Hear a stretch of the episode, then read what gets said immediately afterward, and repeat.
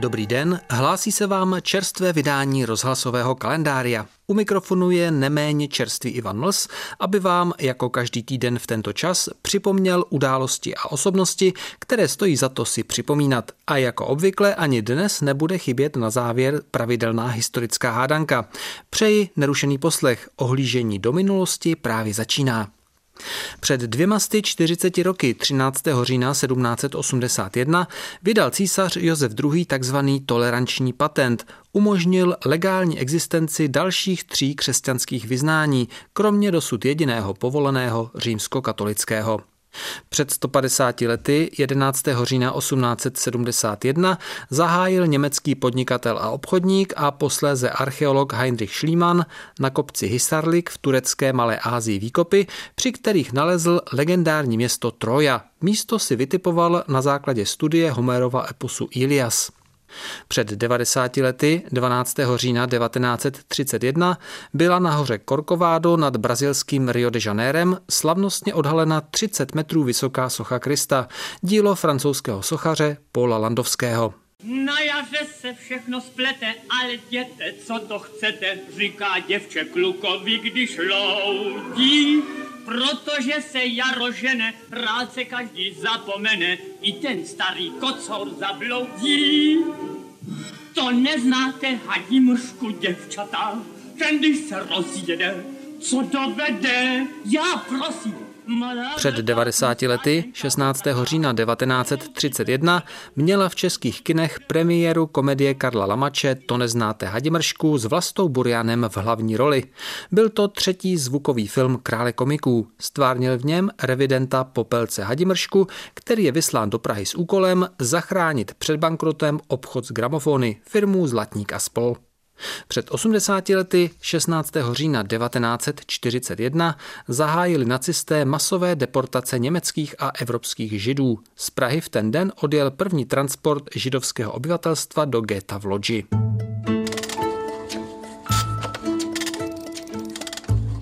Přístroje, jejíž design navrhoval, nechyběly v minulých desetiletích v žádné domácnosti.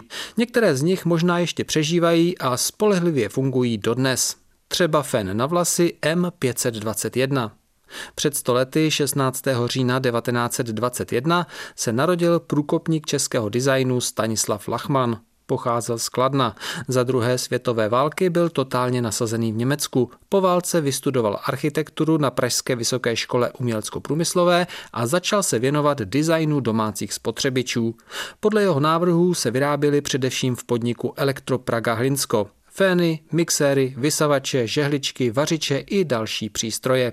Stanislav Lachman má na svém kontě na 12 návrhů domácích spotřebičů. Většina z nich se dočkala realizace. Stanislav Lachman, přezdívaný někdy Josef Lada českého designu, zemřel v nedožitých 90 letech v roce 2011.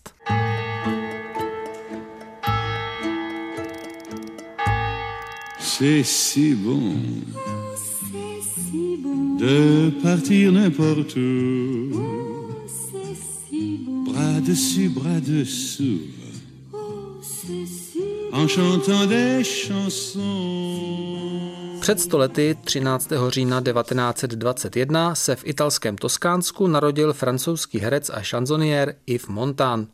Pocházel z chudých poměrů, rodina brzy po jeho narození přesídlila do Francie. Mladý Yves už od 13 let musel vydělávat a vystupoval v různých kabaretech. Před koncem druhé světové války zakotvil v Paříži.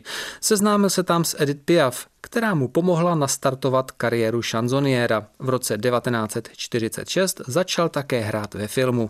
Na svém kontě má na šest desítek filmových rolí. U nás ho známe třeba z dramatu Mzda strachu nebo komedie Pošetilost mocných, kde zdatně sekundoval Louis de Finézovi. Yves Montand zemřel v roce 1991 ve věku 70 let.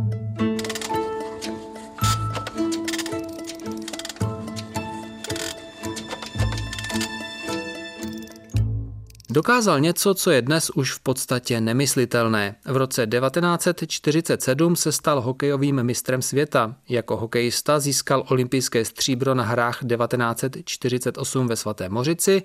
V roce 1954 vyhrál tenisový Wimbledon. Před stolety 12. října 1921 se v Praze narodil všestranný sportovec Jaroslav Drobný. Hokej i tenis hrál na špičkové úrovni už od mládí. V roce 1949 z obavy před persekucí komunistickým režimem emigroval. Pak už se věnoval jen tenisu. Získal egyptské občanství a celá 50. léta také Egypt v tenise reprezentoval. Později žil ve Velké Británii. V roce 1983 vstoupil do mezinárodní tenisové síně slávy. Po roce 1989 získal zpět české občanství. Do staré vlasti ale už jezdil jen na návštěvy. Jaroslav Drobný zemřel v Londýně v roce 2001.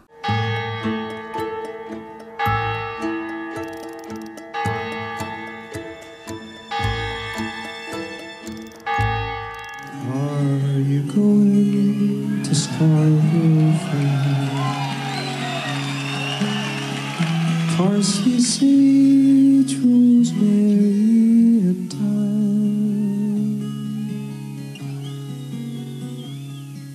Remember me to one who lives there. She once was a true love. Osmdesátiny oslaví 13. října americký písničkář a skladatel Paul Simon. S muzikou začínal už ve 13 letech, kdy se dal dohromady se svým kamarádem Artem Garfunklem. To je ten vyšší, světlovlasý a kudrnatý z této dvojice. Jako slavné duo Simon and Garfunkel fungovali ve druhé půli 60. let minulého století. V roce 1970 se rozešli a vydali se na solovou dráhu, ale v následujících letech se znovu několikrát sešli na společných projektech. Paul Simon je držitelem mnoha prestižních hudebních ocenění, mimo jiné 16 cen Grammy.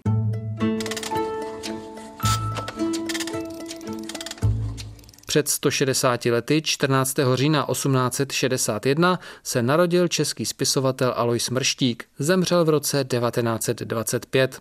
Byl nejstarším ze čtyř synů jihomoravského ševce. Profesí učitel působil na různých místech Jižní Moravy. Do literatury vstoupil jako autor krátkých pros uveřejňovaných v řadě periodik, třeba ve Vesně, Zlaté Praze, Světozoru nebo Národních listech.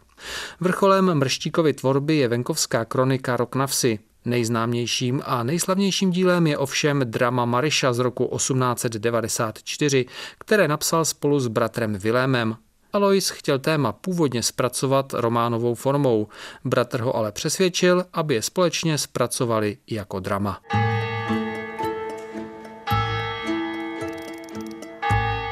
Blíží se závěr kalendária. Ve scénáři zbývá už jen závěrečná hádanka. Před týdnem jste měli poznat zpěvačku Juditu Čeřovskou, která zemřela před 20 lety. Z došlých správných odpovědí losuji. Tak. A drobnou odměnu od Českého rozhlasu České Budějovice získává Robin Petrus Třeboně. Gratuluji. A hned nabízím novou hádanku. Poznejte českého humoristu, který zemřel před deseti roky, 14. října 2011 ve věku téměř 90 let. Narodil se v roce 1921. Ve své autorské práci se zaměřoval především na kabaretní a silvestrovské scénky, výstupy, skeče a estrády. Vymyslel třeba ve své době legendární postavu Hlustvy Siháka. On sám také vystupoval v zábavných televizních pořadech předpovídání počasí jsem se dostal jednak díky svým rozsáhlým studiím na různých univerzitách, například eh, i jinde. Ale hlavně díky tomu, že mám nádherný regma. A když jsem si k tomu sehnal ještě ischias, plotínky, bronchitidu a žaludeční nervózu, tak eh, jistě uznáte, že v oblasti počasí pro mě neexistuje tajemství ani překvapení. A když ještě doplním, že humorista, kterého máte poznat, se vyznačoval vysokou hubenou postavou, snad vám to jako nápověda bude stačit. Pokud jméno humoristy víte, pište na mail kalendár zavináč cb.rozhlas.cz nebo na poštovní adresu Český rozhlas u 1 370 01 České Budějovice. Pokud nevíte, dozvíte se to za týden ve stejný čas a na stejné frekvenci. Pro dnešek je to vše. Loučí se s vámi autor kalendária Ivan Mls.